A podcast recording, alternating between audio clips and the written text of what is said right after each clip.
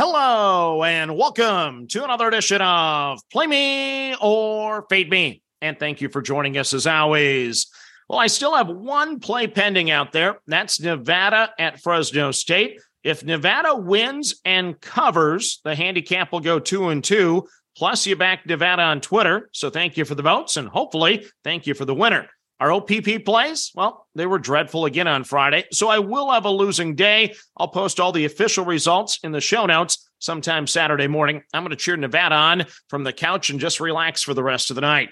But now I'm going to make one change in the podcast notes, by the way. It's a superstitious thing. It was called out by one of you on Twitter uh, to me on Friday night. The link to fade me in the show notes is now gone. I was winning prior to adding that link. So maybe, yeah, superstition, maybe that'll reverse the curse for me. So no more link to fade me. It's all positivity in the show notes from this point forward. But now it's going to be a great day of college basketball on Saturday. I'm a little sad because obviously it's the last really, really big Saturday from a game slate standpoint. As the conference tournaments start next week, we will have fewer and fewer college basketball games to bet on until we ultimately crown our champion in April. But let's start the card in the Big 12. One of the most intriguing matchups of the day for me, it's TCU plus the two at Texas Tech.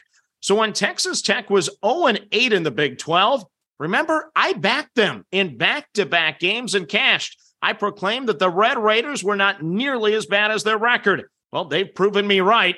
In their last three home games, they've beat three ranked teams Iowa State, Kansas State, and Texas. They've now won four consecutive basketball games after winning a pair on the road. They're now 16 and 12 overall. They're 5 and 10 in the Big 12, and they actually have a path to the NCAA tournament. They're on the bubble at 5 and 10 in the conference. TCU, meanwhile, they started the season 13 and 1 overall, but they've now lost five of six games after losing earlier this week against Kansas. The Horned Frogs are just seven and eight in the Big 12. They're 18 and 10 overall. So the teams are moving in opposite directions. But TCU is finally getting healthy again. Each of the top five average minute players for TCU have missed three or more games, with four of the five missing five or more games. Texas Tech is 11 and 4 at home. TCU is 3 and 6 on the road, but TCU is 8 and 9 against top 50 teams Texas Tech just 4 and 10. The Horned Frogs have won this season at Kansas and at Baylor. That's enough for me to believe in this team when healthy. So I'm going to play TCU plus the 2 at the double T against the Red Raiders. Next up on the card, we go to the Pac 12. It's Utah plus the 2 against USC. So USC has checked all the boxes of late, three consecutive wins. They're now 12 and 5 in the Pac 12. They're 20 and 8 overall. They're 4 and 5 on the road after the impressive 19 point win at Colorado, shooting almost 57% for the game compared to their season average of just 46%. Utah, meanwhile, they've lost three consecutive basketball games.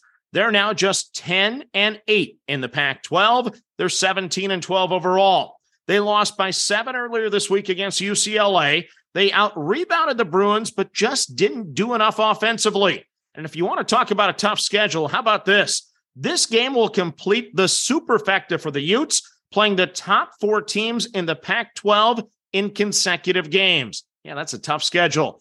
USC won the first meeting by 15 as a five point favorite, with Utah shooting just 34%. Utah head coach Craig Smith, well, he'll have the Utes ready to play spoiler tonight in the final home game of the season. I'm going to grab the two with Utah at home over USC. Next up, we head to the Mountain West. It's Boise State minus the three and a half at San Jose State. So Boise State is a game back of San Diego State with the Aztecs on deck. Potential risk here with a road sandwich game between two monster games against New Mexico and San Diego State. The Broncos are currently 12 and 3 in the Mountain West Conference. They're 22 and 6 overall. They've won four consecutive basketball games. They've won four of their last six games on the road. In the first meeting, Boise State had a 14 point lead before the pesky Spartans battled back late to take the lead in the final minute. Ultimately, Boise hit a three with two seconds to go to win as a 10 point favorite. San Jose State is 10 and 3 at home, and I can guarantee you this they will play better than they did against New Mexico when they lost by 28 in their last home game. Tim Miles has had San Jose State battling all season, but I just don't think this team is quite yet ready to beat the conference elite. They're 0 4 this season against the top three teams of the Mountain West. No letdown for Boise tonight. They'll take care of business before the big showdown against the Aztecs. I'm on the Broncos, minus the three and a half at San Jose State.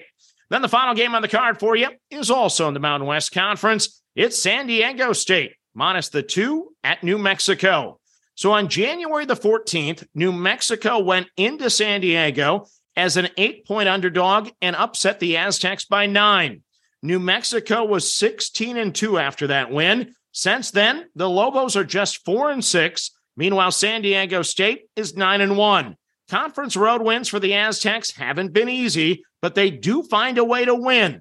A two point win at Fresno, scoring just 45 points, a two point win at Utah State, and an overtime win at Colorado State. Seven and one on the road. Well, that's not bad. The pit is a tough place to play. The Lobos are 14 and 3 at home, but they've lost two consecutive games at home against Wyoming and Nevada. The Lobos had a nice 13 point lead at Boise earlier this week. They ended up losing by five, with House and Mashburn combining to go just six of 29 from the field. I guarantee you those two will play better tonight.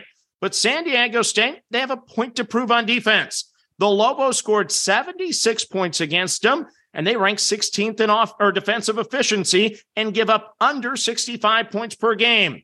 If San Diego State would have won the first meeting, I would be on New Mexico. But I think the revenge angle will be the major difference here.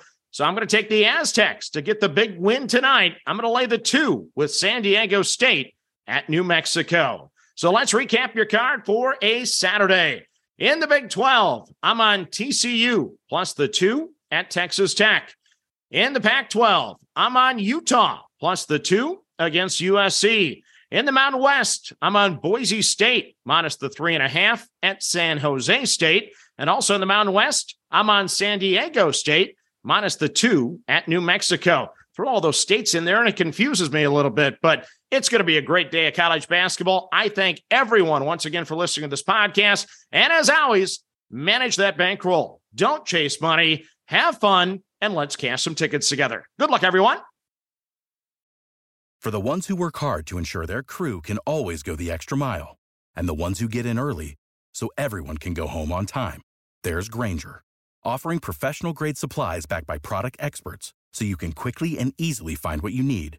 Plus, you can count on access to a committed team ready to go the extra mile for you. Call, clickgrainger.com, or just stop by. Grainger, for the ones who get it done.